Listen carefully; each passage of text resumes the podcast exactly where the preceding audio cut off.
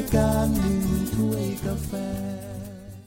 พม่าสิ้นชาติสิ้นแผ่นดิน จริง ๆ แล้วชาติเขาก็ไม่ได้สิ้นไปไหนหรอกครับ แผ่นดินก็ยังอยู่ตรงนั้นแหละแต่ที่สิ้นไปคือระบอบกษัตริย์นะครับ ระบอบกษัตริย์ของพม่านี่น่าสนใจนะคือมียุคก่อนรัชวงศ์กับยุคราชวงศ์นะครับ ประเทศไหนก็เหมือนกันแหละ เพราะคนเกิดมาอยู่ในถ้ำอยู่ในหลืบ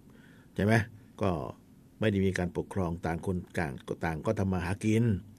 พอต่อมาคนมากขึ้นก็มีการปกครองขึ้นมานะมีการปกครองจะเป็นรูปแบบกษัตริย์อะไรต่างหัวหน้าเผ่านะครับ เป็นผู้ใหญ่บ้านปกครองขึ้นมาทีนี้พอจะเป็นผู้ใหญ่บ้านหรือจะเป็นอะไรต่างๆ ก็จะแย่งชิงกันแหละครับ เป็นธรรมชาติของมนุษย์ ไม่ว่าจะเป็นอะไรก็แล้วแต่จะขึ้นตำแหน่งสูงๆก็แย่งชิงกันนั่นแหละ แต่ว่าทุกวันนี้แย่งชิงในตำแหน่งก็ไม่ค่อยดูเดือด แต่สมัยก่อนแย่งชิงบัลลังก์ฆ่ากันเลยนะครับเอาให้ตายหมดญาติพี่น้องลุงป้าน้าอาใครที่มองดูแล้วจะแย่งชิงฉันฆ่าก่อนเลย พม่าก็เช่นกันนะครับ พม่าเนี่ยเขามีอยู่ราชวงศ์ใหญ่ๆอยู่สามราชวงศ์ด้วยกัน ราชวงศ์แรกคือราชวงศ์ผู้กามนะครับ ราชวงศ์ที่สองคือราชวงศ์ตองอูใช่ไหมล่ะ ข้ายิ่งใหญ่ในตองอูข้าคือพระเจ้าบุเรงนองปกครองบ้านเมือง ลุกลบไปจนถึงนู่นเมืองอันนำประเทศเวียดนาม ทางฝั่งนี้ก็ถึงเบงกอลเบงกาลีทางนี้ สยามได้หมด มาลายูก็ได้หมดข้าคือบุเรงนอง ยิ่งใหญ่ในตองอู ยิ่งใหญ่ในตองอู ใหญ่ที่สุดเลยนะครับ นั่นแหละ จนมีชื่อว่าผู้ชนะสิบทิศใช่ไหมล่ะตองอู ต่อมาก็ราชวงศ์ของมอง หรือราชวงศ์อลองพญามองอองใจยะเนี่ยชั่วโมงที่แล้วก็พูดถึงมองอองใจยะ ก็รวบรวมสมัครพรรคพวกนะครับ ต่อสู้กับมอญซึ่งมอญตอนนั้นนี่ทำให้ราชวงศ์ตองอูล่มสลายนะครับ ราชวงศ์ตองอูล่มสลาย เพราะว่าชะล่าใจแล้วครับพม่าก็สังสรรค์กันบ่อยเหลือเกินวันนี้วันนี้อ่าเปิดเหล้าให้กินสักขวดเดิอ่าเย็นเอ้ย ไม่มีใครมาลบกับเราหรอกเรายิ่งใหญ่ในตองอูแล้วเนี่ยอืมชะล่าใจมอญเขารวบรวมไพร่พลบุกโจมตี แตกเลยนะตองอูนะครับ แล้วทีนี้หมองอองใจยะเป็นพม่าก็เลย ลุกขึ้นสู้รวบรวมไพร่พลก็นะขับไล่มอญออกไปนะมอญก็ลดละไม่ลดละนะครับ มารบตั้งสามสี่ครั้งอยู่ นะแต่ก็แพ้ให้กับหมองอองใจยะหมองอองใจยะได้ใจก็สถาปนาเป็นราชวงศ์เรียกว่าราชวงศ์คองบอง หรือราชวงศ์อลองพญาทีนี้พระเจ้าอลองพญาก็อยู่ไปอยู่มาก็สิ้นพระชนนี่ยพอสิ้นพระชนเสร็จปั๊บก็ให้ลูกชายขึ้นปกครองบ้านเมืองนะในราชวงศ์อลองพญาเนี่ยชื่อพระเจ้ามังลอกมังลอก และพระเจ้ามังลอกก็ปกครองไปปกครองมาก็เหลือก็สิ้นพระชนไปอีกนะพระเจ้ามังละเป็นน้องชายเนี่ยก็ขึ้นมาปกครองบ้านเมือง ก็เก่งเหมือนกัน พระเจ้ามังละ ยกพลมาตีกรุงศรีอยุธยาอยู่ พระเจ้ามังละเนี่ยนะครับ แล้วอยู่ไปอยู่มาอยู่มาอยู่ไปก็ไม่อยู่คำฟ้าแหละครับ ก็สิ้นพระชนไปเหมือนกันเนี่ยเมื่อสิ้นพระชนไปแล้วทำยังไงทีนี้ ก็เกิดการแย่งชิงกันแล้วครับทีนี้พม่า แย่งชิงกัน ทีนี้ลูกของพระเจ้ามังระเนี่ยจริง ๆ แล้ว ลูกคือพระโอรสกับพระอนุชาของพระเจ้ามังระ ใครมีสิทธิ์ในการเป็นกษัตริย์ถ้าว่านะก็จริง ๆ แล้วก็น่าจะเป็นน้องชายใช่ไหมน้องชาย แต่ว่าพระเจ้าสินสินคูเนี่ย เจ้าชายสินคูเนี่ย ถือว่าเป็นโอรสของพระเจ้ามังระ แล้วก็ที่สำคัญก็คือว่า เป็นลูกเขยของอาแซวุนกี้นะครับ เป็นลูกเขย เพราะว่าเมียของพระเจ้าสินคูหรือพระมเหสีพูดประจำนี้แล้วก็เป็นลูกสาวของอาแซวุนกี้ เพราะฉะนั้นพระเจ้าสินพระโอรสองค์ชายสินคูนี่จึงถือว่าเป็นลูกเขย ลูกเขยของอาแซวุนกี้ เพราะว่าอาแซวุนกี้เราเรียนมาแต่ป .4 ใช่ไหมล่ะเเรียนแต่ป .4 ก็ใช่เรียนแต่ป .4 อ่ที่ลบกันกับพวกเราเนี่ยมาก่อนเนี่ย เก่งพระไซบุนกี้เนี่ย ต้องขอดูตัวพระยาจักรีเลยเข่งจังเลยลบอะไรนักหนาเนี่ยไม่ยอมแพ้ทุกทีจะเอาพิษณุโลกทางนู้นใช่ไหมล่ะ ขอดูตัว นั่นแหละคืออาแซบุนกี้อาแซบุนกี้นี่แกเป็นพ่อตาขององค์ชายสินคู ทีนี้องค์ชายสินคูองค์นี้แหละเขาก็มีน้องมีน้องอะไรต่างๆหลายคนแหละ แล้วก็มีอาอยู่หลายคนอาคือน้องพ่อ น้องพ่อของพระเจ้ามังละ พระเจ้ามังละมีลูกว่าสินคูใช่ไหมล่ะมีน้องชายอยู่สี่องค์ พระเจ้ามังละก็มีน้องชายพระอนุชาอยู่นะครับ พระอนุชาก็คือน้องชายนะทีนี้ทำยังไงทีนี้ ก็แย่งชิงกัน จ้าชายสินคูก็เลยสั่งในประเทศอาที่เหลือสามคนเนี่ยไปเลย ไปให้ไกลเลย ถ้าอยู่แถวนี้จะตัดคอใช่ไหมทีนี้ ลูกของพระเจ้ารองพญาเนี่ย ที่เกิดกับมเหสีองค์ที่สองคือเจ้าชายสิทธานะครับ อีกคนหนึ่งเป็นบุตรของพระเจ้ามังลอก อีกคนหนึ่งนะ คือเจ้าชายพงษา แต่เจ้าชายพงษาก็ไม่ได้มีบทบาทอะไรในยามนั้นหรอกครับ ไม่เหมือนกับพระเจ้าเจ้าชายสินคูใช่ไหมนี่เจ้าชายสินคูเนี่ยก็ถือโอกาสนี้แหละครับ สถาปนาตัวเองขึ้นมาเลย เรียกว่าเจ้าชาย พระเจ้าจิงกูจาชื่อแกเหลือหลาย เจ้าชายสินคู สถาปนาตัวเองขึ้นมาเป็นกษัตริย์พม่า ชื่อเจ้าชาย จิงกูจาทีนี้เจ้าชายจิงกูจาเองก็ระแวงน้องอะครับ ของตัวเอง เดี๋ยวจะมาฆ่าเราก่อนที่จะมาฆ่าพระเจ้าจิงกูจาฉันฆ่าเธอซะก่อนก็เลยจับน้องชายของตัวเองนี่แหละ ไปฆ่าซะน้องชายคือเจ้าชายแฉลงจ่าตายไปนะนั้นพม่าก็ชิงกันนะครับ ชิงชิงกันขึ้นมาเป็นใหญ่ ใครขวางไม่ได้ตายหมด ตายหมดนะแม้แต่พ่อตาเซบุนกี้นี่ก็จะไม่รอดอยู่เนี่ย นะ จะไม่รอด หรือขุนนางคนใดที่ไม่เข้าข้างก็จะฆ่าสมดประมาณนั้นนะถือว่าพระเจ้าจิงกูจาเป็นกษัตริย์ที่ที่หนุ่มเป็นหนุ่มเป็นหนุ่มวัยหนุ่มเลยแหละ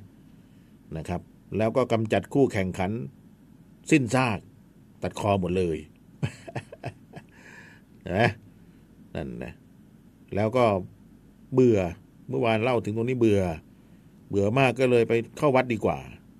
อพอไปอยู่วัดทำสมาธิก็เบื่ออีกอทีนี้ก็ออกจากไปจำวัดจำอะไรมาแล้วก็ออกมาใช้ชีวิตเสเพลคนละเรื่องเลยกินเหล้าเมายาฟังดนตรี เที่ยวกลางคืนอ่ามามามามา ตั้งวงสุรากันพวกเรากินเหล้ากันนะครับ ทีนี้ใครก็แล้วแต่ที่วิพากษ์วิจารณ์ตายหมด ไม่เหลือหรอ ไม่เว้นแม้แต่พ่อตา พ่อตาคืออาแซวุนกี้ หรือชื่ออีกหนึ่งอย่างหนึ่งว่ามหาสีหสุระ เป็นพ่อตา แล้วพ่อตาคนนี้ก็ต้องสนับสนุนลูกเขยใช่ไหมล่ะ คือเจ้าชายสินครูขึ้นครองราชนะ พระเจ้าสินคูนี่ หรือเจ้าชายจิงกูจาก็หลังๆมาก็จะไม่เอาแล้วหาเหตุถอดยศถอดตำแหน่ง ของพ่อตาออก ราชสำนักของพม่าก็วุ่นวายอ่อนแอเห็นไหมอ่อนแอนั่นนะเล่าให้ฟังเมื่อวาน ทีนี้ พระเจ้าจิงกูจาเนี่ยเขามีน้องชายคือพระเจ้าพงษาพระเจ้าพงษานี่ หรือชื่อว่ามองมอง หรือมังมอง อันเดียวกัน เป็นโอรสของมังลอกเอาเป็นอาสิไม่ใช่เป็นเป็นลูกเป็นน้องชายเป็นอาเลยครับ มังลอกนะมีสิทธิ์ในบัลลังก์เช่นกัน แต่ว่าถูกขอร้องไปบวชก่อนนะไป ถ้าเจ้ายังอยู่ต่อตรงนี้นี่ เห็นทีจะต้องหัวหลุดออกจากบ่า เพราะนั้นเจ้าสงสานะไปศึกเออไปบรรพชาถ้าไปบวชถ้าไปนั่นแหละ เห็นไหมพระเจ้าพงษาเนี่ยนะก็เกิดความไม่พอใจแหละครับ เหมือนกัน คิดวางแผนจะปลดเจ้าชายสินคูหรือจิงกัวเจ้า วันหนึ่งเจ้าพงษาก็แกล้งแซงปลอมเป็นพระเจ้าจิงกูจา เดินอาดอาดไปทำทีเป็นเมาเหล้าเข้าไปในราชสำนักปลอมตัวไปนี่ข้าพระเจ้าเจอจริงกูจาใครขวางเนี่ยตายนะเนี่ย มาแล้วเนี่ย ทำทีเป็นเมาเหล้าเข้าไป ในราชสำนักปลอมตัวเป็นเจ้าจริงกูจาแล้วก็ไปยึดบัลลังก์ได้ด้วยซะด้วยนะครับ เอาบัลลังก์คืนมาอ่าเมื่อพระเจ้าจริงกูจาตัวจริงที่อยู่ข้างนอก ภายนอกไปเมาเหล้าอยู่ข้างนอกนี่ก็กลับมาแล้วครับทีนี้นะเมื่อมาถึงพระราชวังก็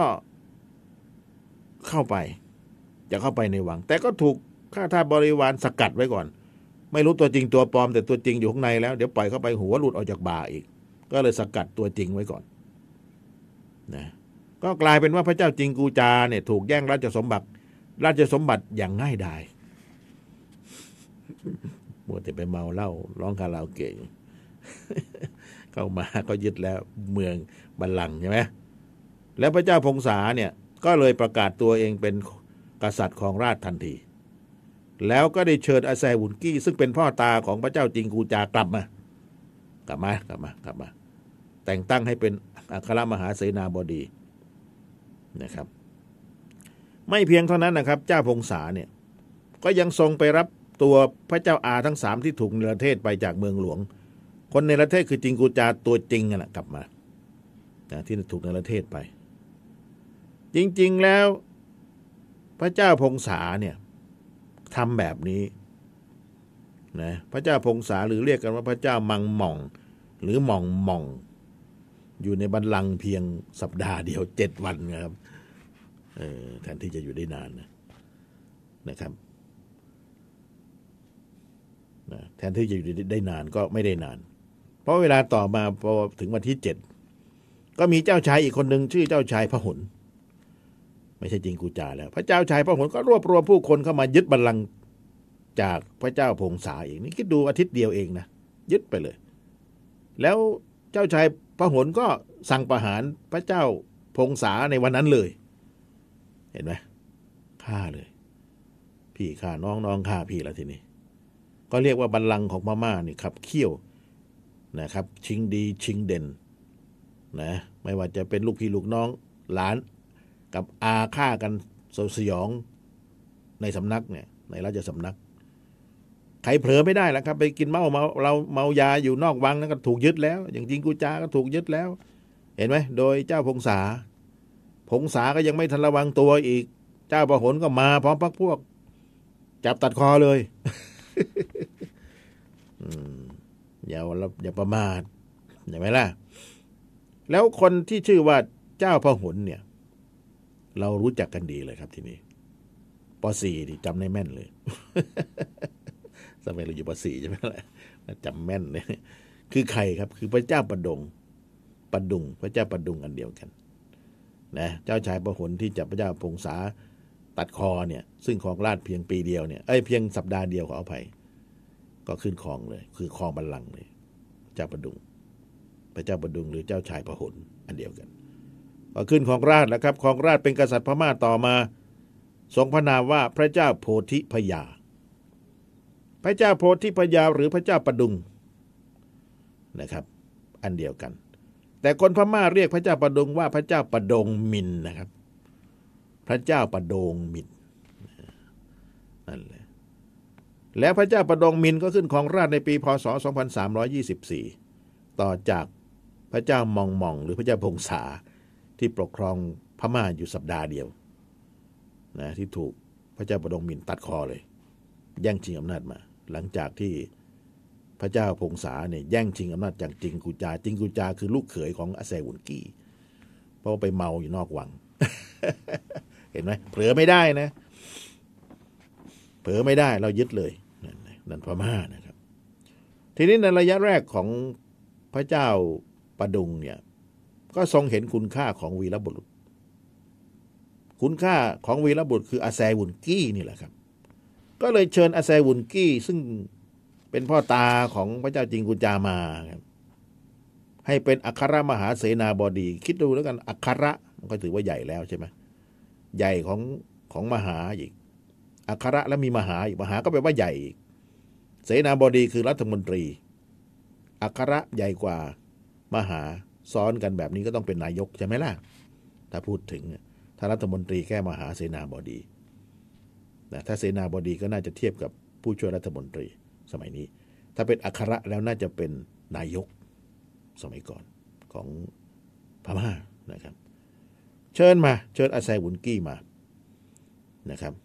แต่ว่าอาแซบุนกี้เนี่ยไม่เอาครับ ไม่ร่วมขอลงลงด้วย ไม่อยากจะทำงานกับพระเจ้าประดุง เพราะว่าอย่างน้อยเนี่ยไปฆ่า ไปฆ่าใครล่ะครับ ไปฆ่าเจ้าพงษานะเพราะว่าเขาดันขึ้นอยู่ ไปฆ่าเจ้าพงษานะจิงกูจาเนี่ยถูกเจ้าพงษาล้มไป เพราะว่าเป็นลูกเขยของอาแซวุนกี้อาแซวุนกี้ก็ดันคนอื่นขึ้นเหมือนกันไม่ชอบ นะดันเจ้าพงษาขึ้น พระเจ้าประดุงก็มาฆ่าพระเจ้าพงษาเสียทีนี้พระเจ้าประดุงก็จะเอาแซวุนกี้มาช่วย อาแซวุนกี้ก็ไม่เอาแล้วครับ เขาไม่เอา ไม่ร่วมด้วย ดังนั้นอาแซวุนกี้ก็หันไปสนับสนุนลูกชายที่แปลว่าพระโอรสของพระเจ้าอรองพยา ที่เกิดกับมเหสีคนที่สองคือพระเจ้าสิทธา นี่แหละสำคัญนะ ตั้งไปฉันเป็นมหาเสนาบดีอัครมหาเสนาบดีข้าจะแต่งตั้งใครก็ย่อมได้ ไปพวกเรา ไปรวบรวมสมัครพรรคพวก เราจะเชิญเจ้าสิทธาขึ้นเป็นกษัตริย์องค์ต่อไปให้ขึ้นให้ได้ เพราะนั่นก็คือเป็นโอรสของพระเจ้าอลองพยา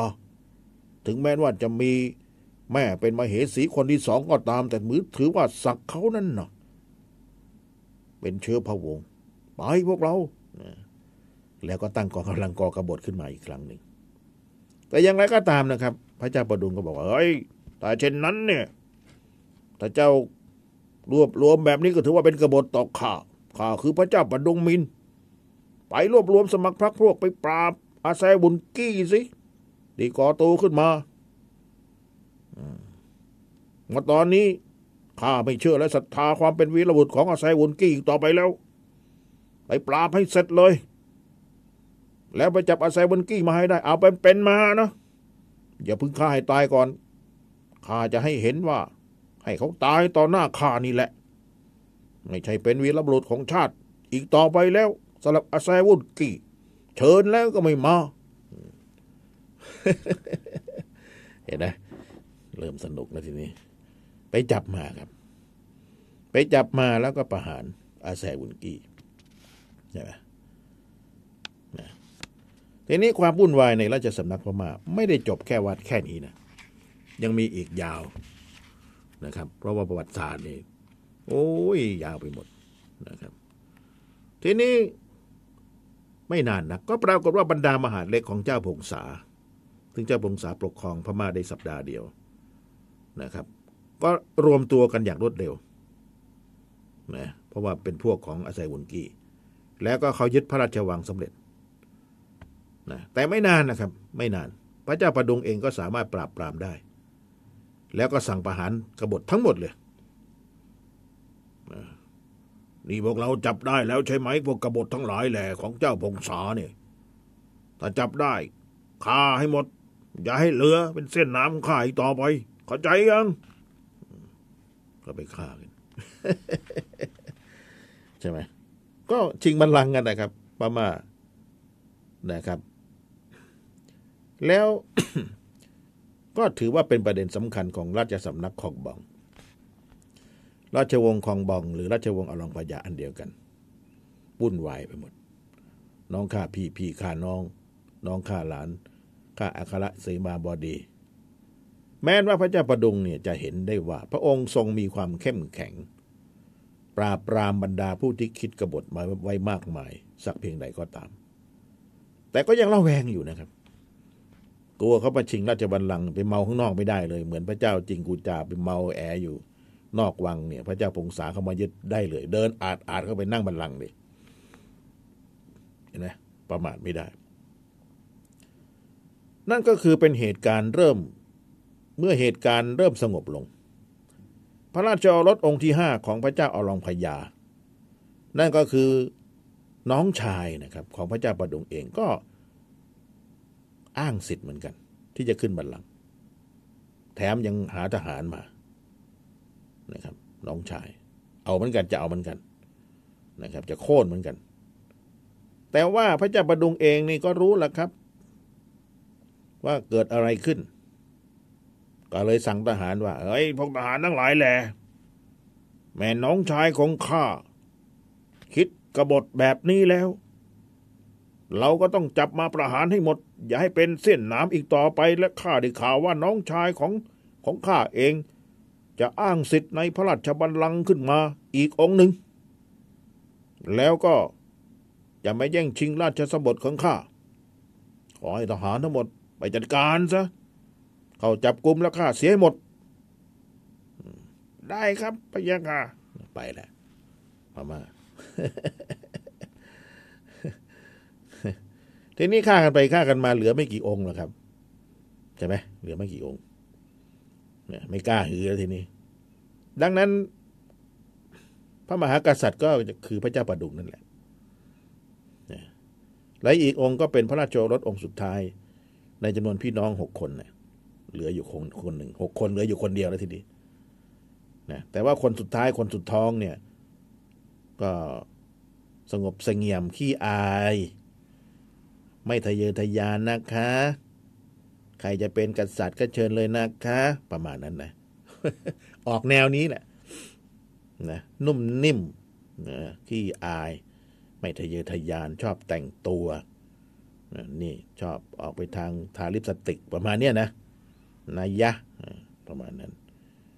ก็เลยเป็นที่โปรดปรานของพระเจ้าประดุงแหละนะครับ พระเจ้าประดุงว่ายังไงก็ว่าไปตามนั้น นะเสด็จพี่ เสด็จพี่จะทำอะไรก็เชิญเลยนะพยาค่ะเสด็จพี่จะเสด็จไปนู่นไปนี่ไม่เป็นไรไม่ต้องห่วงหม่อมฉันหม่อมฉันไม่มีความทะเยอทะยานในการที่จะขึ้นเป็นกษัตริย์เลยนะพยาค่ะเห็นไหมแล้วออกแนวไหนทีนี้แหมสุดยอดนั่นเนี่ยทีนี้ก็ถือว่า พระเจ้าประดุงก็เอาละ สงสัยแบบนี้ไม่เป็นกษัตริย์แน่ ชอบนะเพราะว่าลูกๆหลานๆถูกพระเจ้าประดุงฆ่าซะเรียบร้อย เกือบหมด ไม่ว่าจะเป็นลูกของพระเจ้ามังลอก ลูกพระเจ้ามังละสองคนเป็นพี่น้องกันนะครับ ถูกฆ่าซะหมด เหตุวุ่นวายในราชสำนักก็สงบลง แต่เหตุการณ์ภายนอกของพม่ากลับปะทุขึ้นมาอีกครั้งหนึ่งนั่นก็คือว่ามอญครับมอญสเตทนะ ที่อาศัยอยู่ตามแถบตอนล่างของพม่า เห็นว่าราชสำนักพม่าเกิดความวุ่นวาย แย่งชิงราชสมบัติกันอยู่ไม่เลิก ก็คิดการกรบฏขึ้นมานะในคราวที่พวกมอญเข้ายึดเมืองย่างกรุงได้สำเร็จทำให้พระเจ้าประดุงถือเหตุนี้ เป็นข้ออ้างที่จะทำการปราบปรามมอญโดยเด็ดขาด การปราบปรามในครั้งนี้ทำให้เกิดการฆ่าชาวมอญเป็นจำนวนมาก ส่วนที่เหลือส่วนใหญ่ก็พากันอพยพหนีเข้ามาในเขต แดนใต้นะครับ แล้วก็หนีเข้ามาอย่างไทยก็เยอะนะพวกมอญ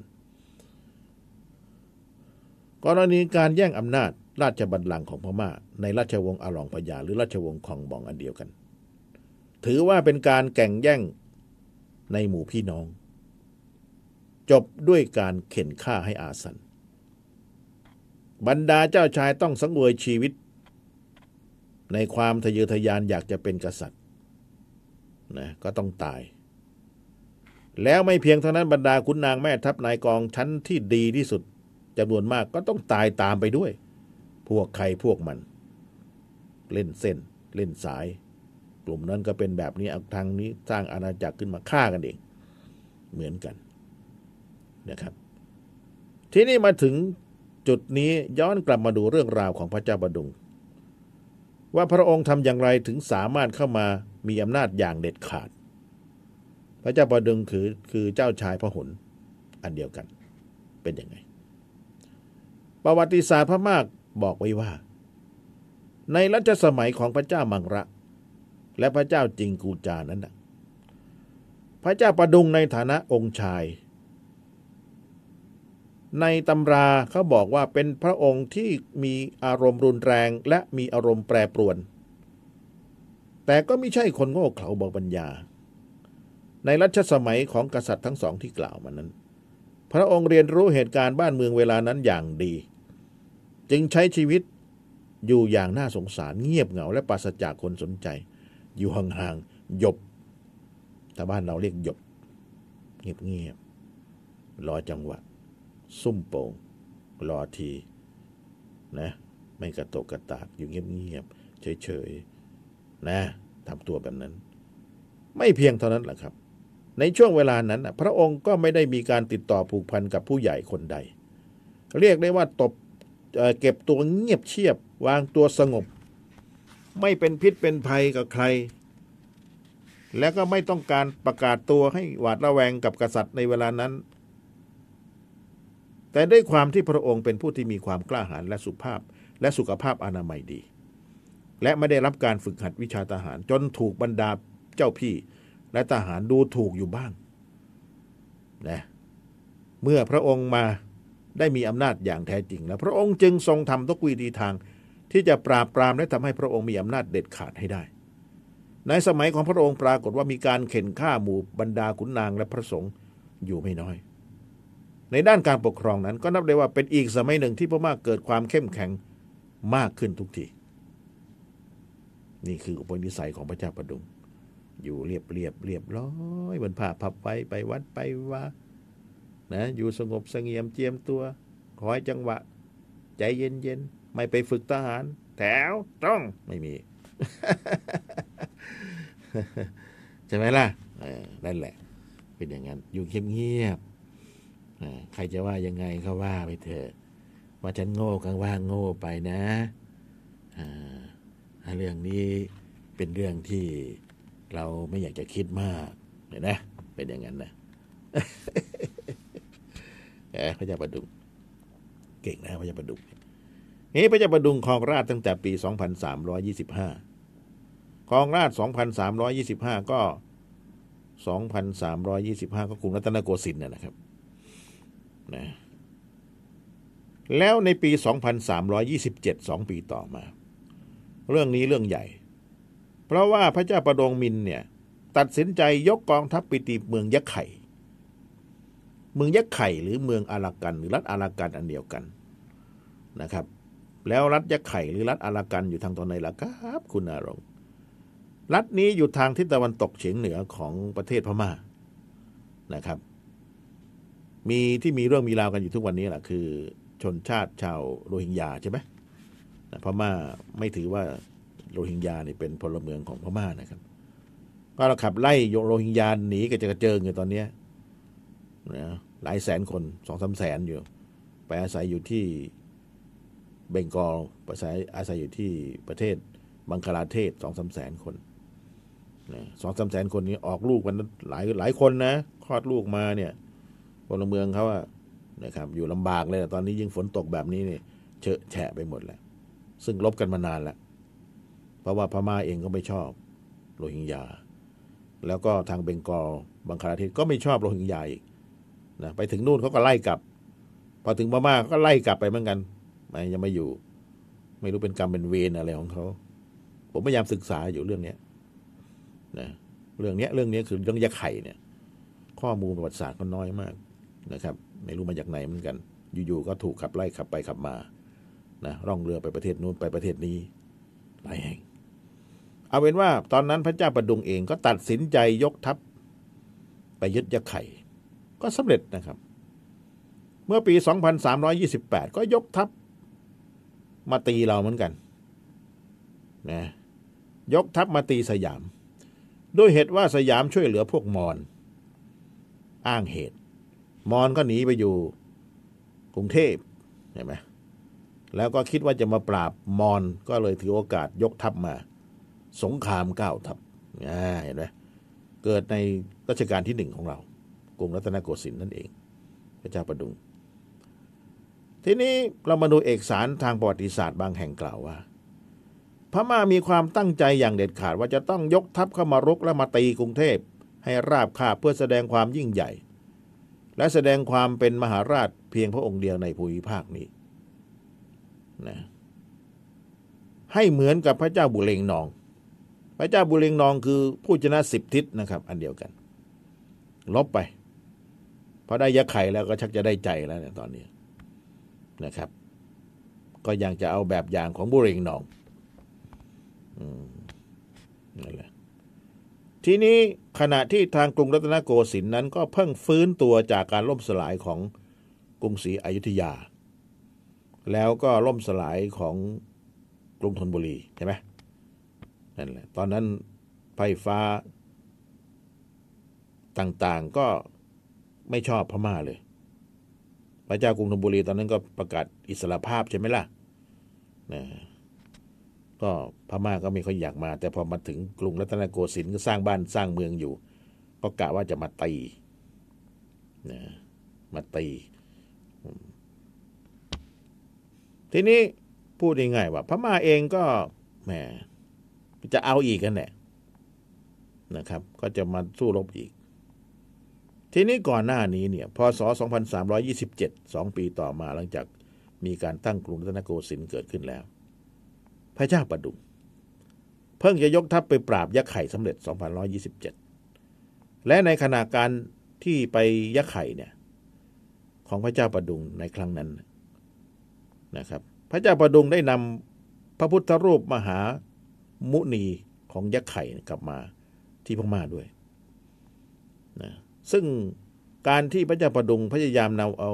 พระพุทธรูปมหามุนี ซึ่งเป็นองค์ใหญ่นี่กลับพม่าในครั้งนั้น อาจจะเป็นการเรียนแบบก็ได้ เรียนแบบก็ได้ กับกษัตริย์บางองค์ คือยึดยึดมา ส่วนใหญ่ก็จะเป็นอย่างนี้ครับ สงครามก็ยึดได้ก็จะยึดมา ประมาณนั้น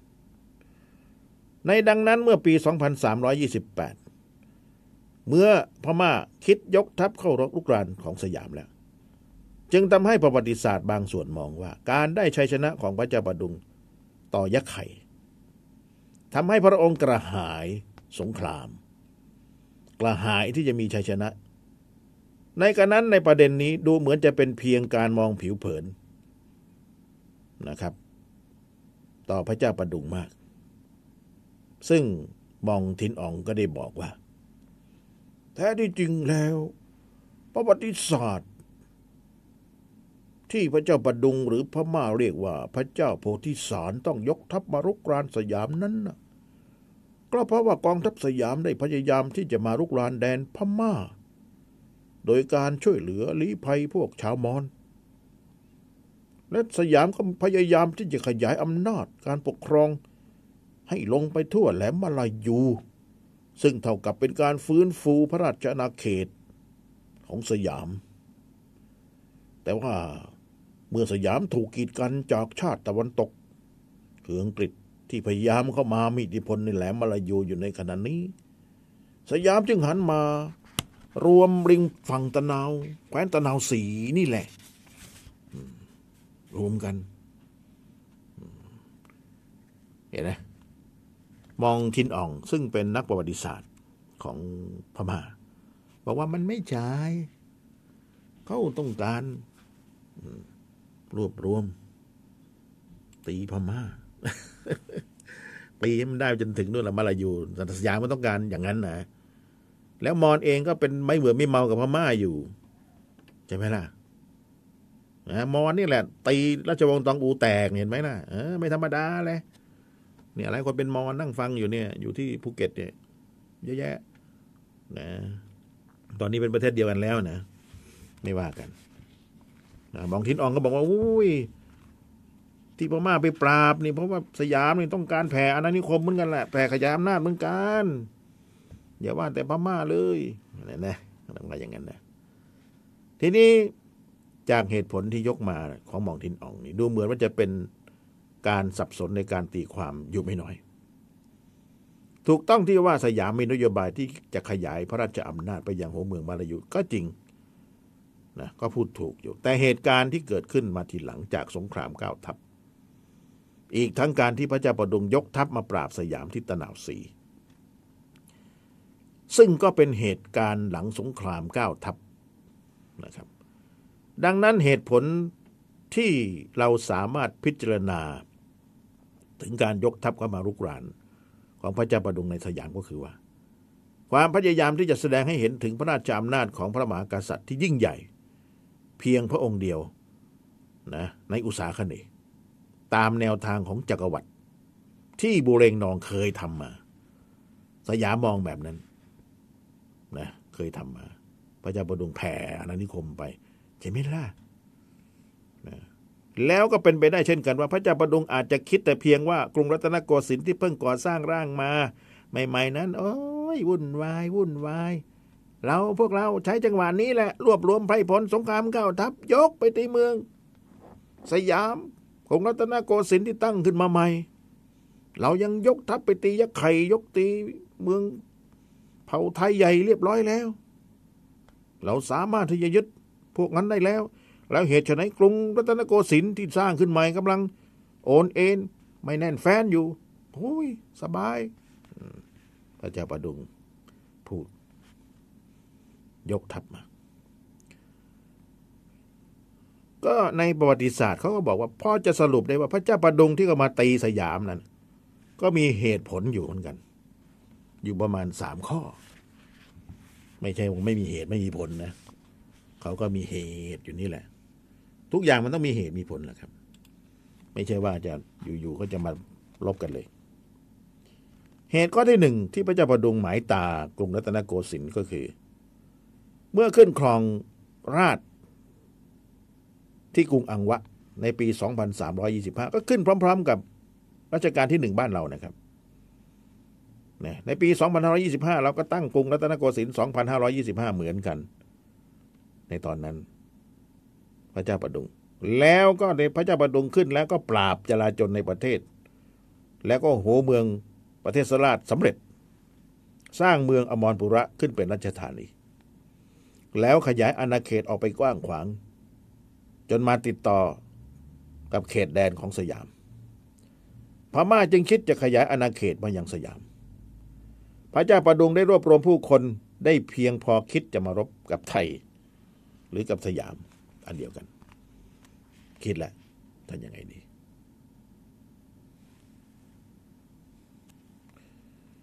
อันที่สอง พระเจ้าประดุงต้องการจะแผ่พระอเดชานุภาพ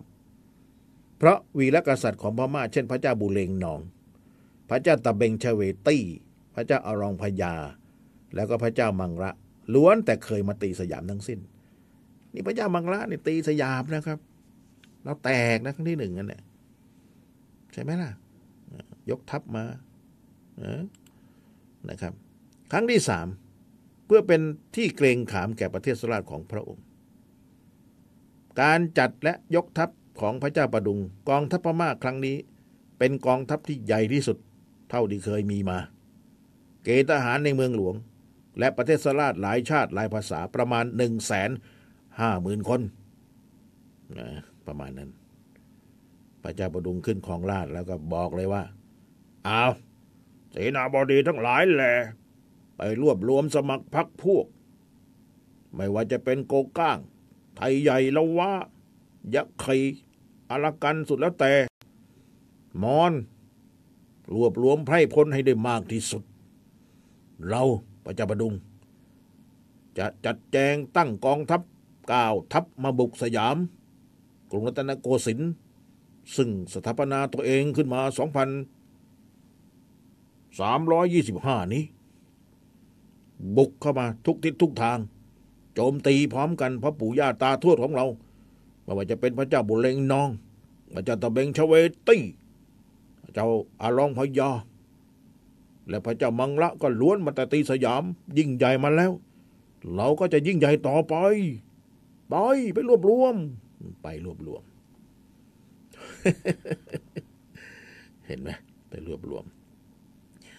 ไปรวบรวมแหละครับ ทีนี้มาบุกเรานะครับ แต่ว่าการปฏิบัติสงครามในลุกลานการลุกลานกรุงรัตนสินในครั้งนั้นน่ะได้รับผลแตกต่างจากการไม่เหมือนกับพระเจ้าบุเรงนอง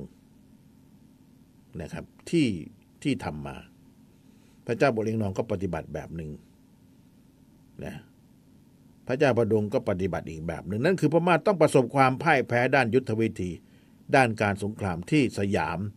ตั้งรับเอาไว้พร้อมแล้ว มา มาสู้กัน ใครจะมาก็มาพม่าจะมาใช่ไหม เราจะเอาสยาม เราต้องตั้งหลักแล้วก็สู้ให้ได้ นั่นแหละ ทีนี้ผมเท่าที่เข้าใจนะว่า ที่เราชนะเนี่ย คือ เขามาแบบสงครามก้าวทัพมันมาหลายทางเกิน คือถ้าบุกมาทีเดียวผมว่าก็กไปเหมือนกันเนี่ยคือมาทางเดียว มาแสนเลย มาเป็นแสนเลยอะแสนหนึ่งกลุ่มเดียว อันนี้ก้าวทัพก็แบ่งเป็นกระจอกกระแจกอะพอกระจอกกระแจกมันก็แพ้ใช่ไหมเขาคาดผิด ซึ่งสมเด็จกรมพระยาดำรงราชานุภาพ ทรงแสดงความเห็นไว้อย่างน่าสนใจว่า กระบวนทัพที่ประจับอดงให้ยกมาในครั้งนี้ ผิดกับกระบวนทัพที่พม่าเคยยกมาตีเมืองสยามแต่ก่อน กองทัพพม่ายกมาตีเมืองสยามแต่ก่อนนั้น แม้นเป็นกองทัพใหญ่ทัพกษัตริย์ แต่เมื่อครั้งพระเจ้าหงสาวดีก็ดี และครั้งพระเจ้าอลองพยาก็ดี ก็มักจะยกทัพมาทางเดียว บางทีก็ยกมาสองทาง เช่นเมื่อคราวให้พระยาพระสิมยกมากับพระเจ้าเชียงใหม่ในครั้งสมเด็จพระนเรศวร และครั้งพม่าตีกรุงศรีอยุธยาในคราวหลังนั้นนะแต่คราวเดียวนี้ยกมาถึงห้าทาง คือทางใดที่พม่าเคยยกมา กองทัพเข้ามาเมืองสยามแต่ก่อนก็ให้กองทัพยกเข้ามาในคราวนี้ พร้อมกันหมดทุกทาง และเอากำลังใหญ่กำลังส่วนใหญ่เข้าทุ่มตีให้พร้อมกับกันทั้งหมด ด้านมีให้ไทย หรือสยามมีประตูที่จะสู้ได้ แต่ที่แท้พระเจ้าประดุงปรีชาญาณยุทธวิธีไม่เหมือนพระเจ้าหงสาวดีแต่ปางก่อนกะการประมาณพลาดในข้อสำคัญ ด้วยไพร่ผลมากมายแยกกันเป็นหลายทัพหลายกองและยกมาตีกันหลายทิศหลายทางเช่นนั้น ไม่คิดว่ายากที่จะเดินทัพเข้ามา ถึงที่มุ่งหมายให้พร้อมกันได้ อีกประการหนึ่งซึ่งยิ่งสำคัญกว่านั้นก็คือมิได้คิดถึงความยากในเรื่องการที่จะหา และลำเบียงลำเลียงสเสบียงอาหารให้พอเลี้ยงกองทัพได้หมด ทุกทางความพลาดพลั้งของพระเจ้าประดุงทั้งสองข้อนี้ ที่สยาม เอาเป็นประโยชน์ในการต่อสู้พม่า ครั้งนั้นได้เป็นสำคัญ เห็นนะ คือมากระจายกระจายเกินอย่างที่ผมว่า ถ้ามาทีเดียวนะ แพ้ เราอะแพ้นะนะแพ้แน่นอน นะทีนี้พอเป็นอย่างนี้แล้วเนี่ยไม่ลบลบไม่ชนะสยามแล้วเนี่ยเกียรติยศของพระเจ้าประดุงก็เสื่อมลงไม่น้อยแล้วครับนะแต่เพื่อไม่ให้เกียรติยศของพระเจ้าประดุงเสื่อม ก็พระเจ้าประดุงก็เลยกลับมาบำรุงธนุบำรุงบ้านเมืองของพม่าขนาดใหญ่นะแล้วก็โปรดให้มีการสร้างวัดวาอาราม สนับสนุนทางพระพุทธศาสนา นะครับ เพราะว่าในสมัยของพระองค์เป็นสมัยที่มีวรรณคดี มีการดนตรีพม่าเฟื่องฟู เห็นไหมล่ะนะครับ ไม่ลบลบไม่ชนะไม่เป็นไร เรามาบูรณะประเทศดีกว่า สร้างนู่นสร้างนี่วัดวารามใช่ไหมแล้วพระเจ้าประดุงก็สวรรคตในปีพศ 2362 นะครับ ในสมัยตรงกับสมัยพระบาทสมเด็จพระพุทธเลิศล่านภาลัยรัชกาลที่สองของสยาม รวมระยะเวลาการครองราชนานถึง 37 ปีนะครับพระเจ้าประดุงเนี่ยแล้วก็บรรดาผู้ที่มีสิทธิ์จะขึ้นครองราชในบัลลังก์ของพม่าก่อนหน้านี้ก็ถูกปราบไปหมดแล้ว ไม่เหลือหรอ แต่กระนั้นก็ตาม ก่อนที่พระองค์จะสวรรคตปัญหาการแย่งชิงราชสมบัติก็เกิดขึ้นอีกจนได้ เรียกว่าราชวงศ์นี้ไม่สิ้นการแย่งชิงกันละครับนะก็ยังต้องแย่งชิงกันต่อไป รายการหนึ่งถ้วยกาแฟ